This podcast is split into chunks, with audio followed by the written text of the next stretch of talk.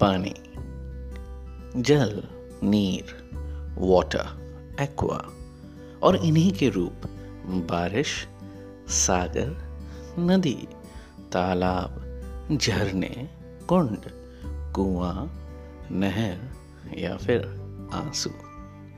अद्भुत है ना पानी, और अद्भुत है पानी की कहानी, और उतनी ही अद्भुत होगी वह सीख जो आप लोग सुनेंगे आज मेरी जुबानी। नमस्कार, मैं हूं लव दिलीप ग्रोवर और आप सब सुन रहे हैं द थॉट डिजाइनर, एक स्वच्छ सोच के साथ, एक स्वस्थ सोच के साथ। और आज हम बात करेंगे पानी की, पानी के गुणों की, और उस सीख की जो हम पानी से अपने जीवन को सुखी, सफल और शांतिपूर्ण बनाने के लिए सीख सकते हैं। और अब बात करते हैं ऐसे 7 गुणों की जो पानी पीकर और पानी को जीकर हम अपने जीवन का हिस्सा बना सकते हैं। पहला, सही स्थान पर उपस्थिति, ये पानी का गुण है। पानी स्वाभाविक रूप से सबसे निचले हिस्से के आसपास के क्षेत्र में बहता है। ये एक रूपक हो सकता है एक विनम्र व्यक्ति का, क्योंकि अभिमानी व्यक्ति हमेशा सबसे ज़्यादा दिखने वाले स्थान की तलाश में रहता है और वहाँ अपने आप को खड़ा कर दिखाना चाहता है दुनिया के सामने। पानी की इस विशेषता को देख हम ये कह सकते हैं कि पानी विनम्रता का सूचक है, और हमें पानी से पानी की तरह विनम्र होने की ये खूबी सीखनी चाहिए। और पानी की ये विशेषता विनम्रता का स्वाभाविक प्रकार है, जिसे कभी भी नकली या मजबूर होने की आवश्यकता नहीं है, और ठीक इसी तरह की विनम्रता की हमें भी ज़रूरत है। दूसरा, चरित्र की गहराई। सागर रूपी पानी की गहराई अत्यंत होती है, जो अपने आप में अमूल्य धरोहर और वस्तुओं को समेटे हुए होता है। आप इसे पहली बार में महसूस नहीं कर सकते हैं, लेकिन यदि आप सागर को अपना मित्र बना लेते हैं तो धीरे धीरे आपको उसकी गहराई और उसमें छुपे खजाने की अनुभूति होने लगती है। वास्तव में गुणी लोग पानी के गहरे कुंड या सागर की तरह होते हैं। उनके बारे में सब कुछ पहली नज़र में स्पष्ट नहीं होता। उनके पास चरित्र की इतनी उल्लेखनीय गहराई है कि उन्हें वास्तव में जानने के लिए काफ़ी समय लग जाता है। वे लहरों के नीचे डूबे हुए खजाने की तरह होते हैं, और ये पता लगाने के लिए हमें ऐसे गुणी लोगों की संगत में रहना आना चाहिए और उनके समीप अपना स्थान बनाना चाहिए। इससे आपके मन में भी उन्हीं की भांति अपने चरित्र को जानने, समझने और उसे गहरा बनाने की इच्छा हमारे अंदर भी जागृत होगी। तीसरी विशेषता पानी की वो है दयालुता के साथ परोपकार। एक नदी बहुत बड़े इलाके में बहती है, बहुत से राज्यों से होकर गुजरती है। ये उन हर चीज़ों का या प्राणियों का पोषण करती है जिससे होकर ये गुजरती है या बहती है। नदी के पानी से सभी पौधे, पशु, पक्षी, वनस्पति को फायदा होता है, और नदी रूपी जल ये काम निरंतर करता रहता है और कभी भी अपने इस काम की मान्यता या प्रशंसा की प्रतीक्षा नहीं करता है, तो सिर्फ एक काम, अविरल बहते रहना, एक अजस्र धारा की तरह। इस बात की तुलना अगर हम अपने जीवन से करें तो पाएंगे कि अधिकांश लोग अक्सर स्वयं को किसी ना किसी तार से जुड़ा पाते हैं या जुड़े रहना चाहते हैं, और हमेशा अपने से जुड़े लोगों से अपने प्रति और अपने कार्यों के प्रति किसी ना किसी प्रकार की मंजूरी की उम्मीद या अपेक्षा करते हैं। और किसी के लिए अगर हम कुछ कर भी देते हैं तो उसे बहुत बड़ा दिखाने की कोशिश करते हैं या उसका श्रेय पाने की होड़ में लग जाते हैं। कई बार तो ऐसे भी काम होगा जिसको हमने कभी किया ही नहीं होता है और ना ही उसके हकदार होते हैं। लेकिन यहाँ हम देख सकते हैं कि पानी कैसे एक उच्च गुण प्रदर्शित करता है, बिना शर्त, बिना किसी अपेक्षा, बिना किसी अनुमोदन, अपने गुणों और काबिलियत के अनुसार हर किसी की सेवा कर और सभी के जीवन में अमूल्य योगदान देकर। और यही गुण पानी की दयालुता और परोपकार को इंगित करता है, जिसे हमें भी अपने जीवन में उतारने की कोशिश करते रहना चाहिए। चौथा, निष्ठा और अखंडता से अपनी बात को रखना। पानी जब शांत और अविचलित होता है तो अपने आसपास के वातावरण को पूर्ण निष्ठा और अखंडता के साथ प्रतिबिंबित करता है। उसी तरह जो लोग जीवन और उसके तरीके का सही अध्ययन करते हैं उनका दायित्व है कि वे सत्य को उसी सटीकता के साथ प्रतिबिंबित करें, बिना तोड़ मरोड़ के, बिना नमक मसाला लगाकर। ऐसे लोग अपने विचारों में शांति और स्पष्टता के साथ सच्चाई को प्रस्तुत करते हैं।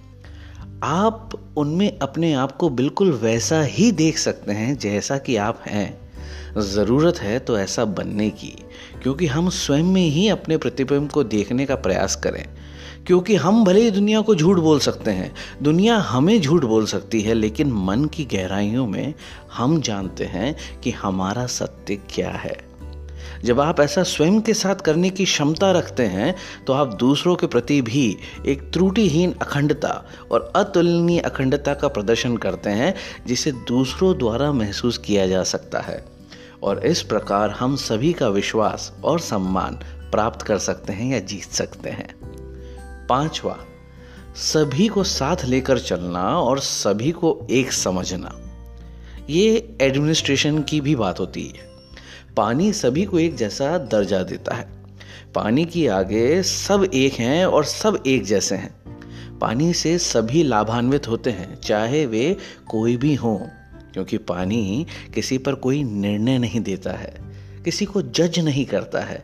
पानी किसी को किसी की हैसियत, किसी के कर्मों, किसी के रूप रंग या किसी के भी कोई भी या कुछ भी होने पर उसकी उपेक्षा या किसी का पक्षपात नहीं करता, और ना ही पानी किसी के भी प्रति पूर्व धारणाओं और मूल्य को अपने व्यवहार को आधार बनाता है, और ना ही इनको ध्यान में रखते हुए अपने जीवन के विभिन्न पक्षों के लिए चयनित करता है। क्या हम इस संबंध में पानी से कुछ सीख सकते हैं, या क्या हमें यही गुण पानी से सीख अपने जीवन में नहीं उतार लेना चाहिए?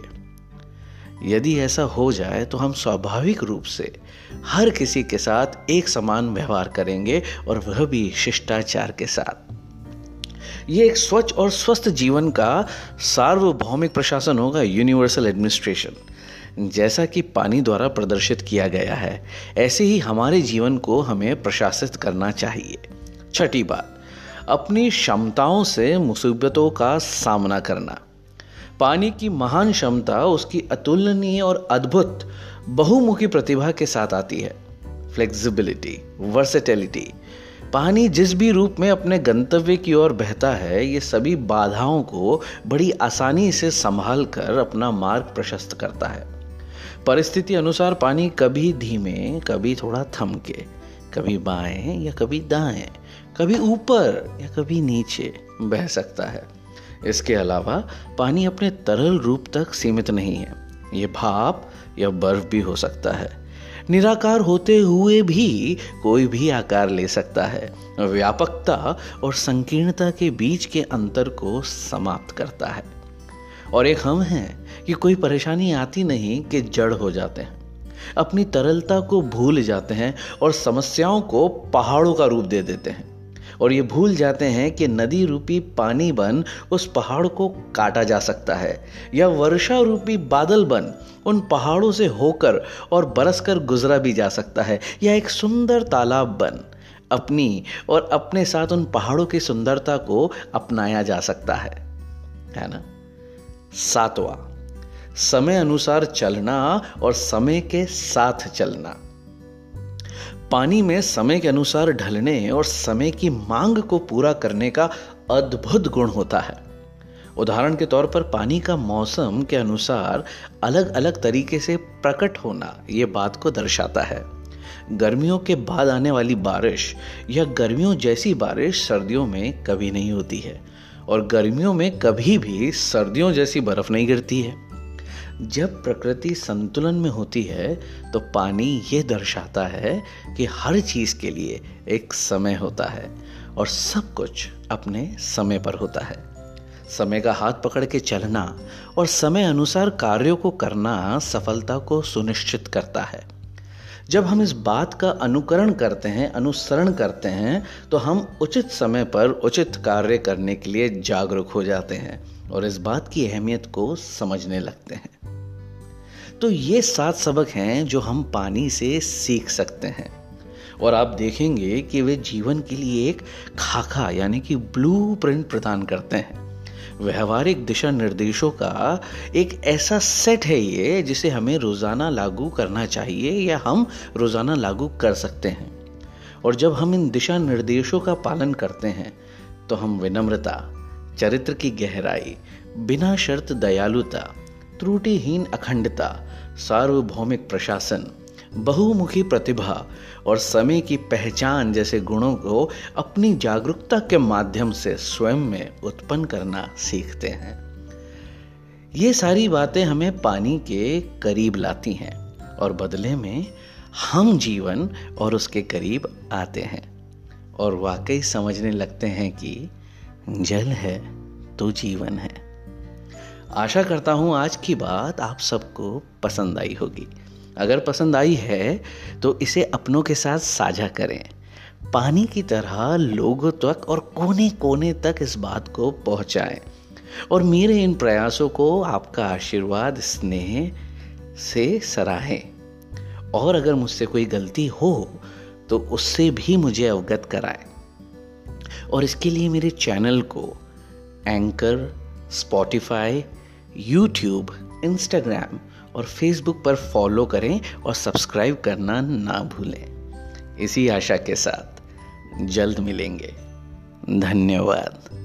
पानी पानी रे, हरे पानी रे।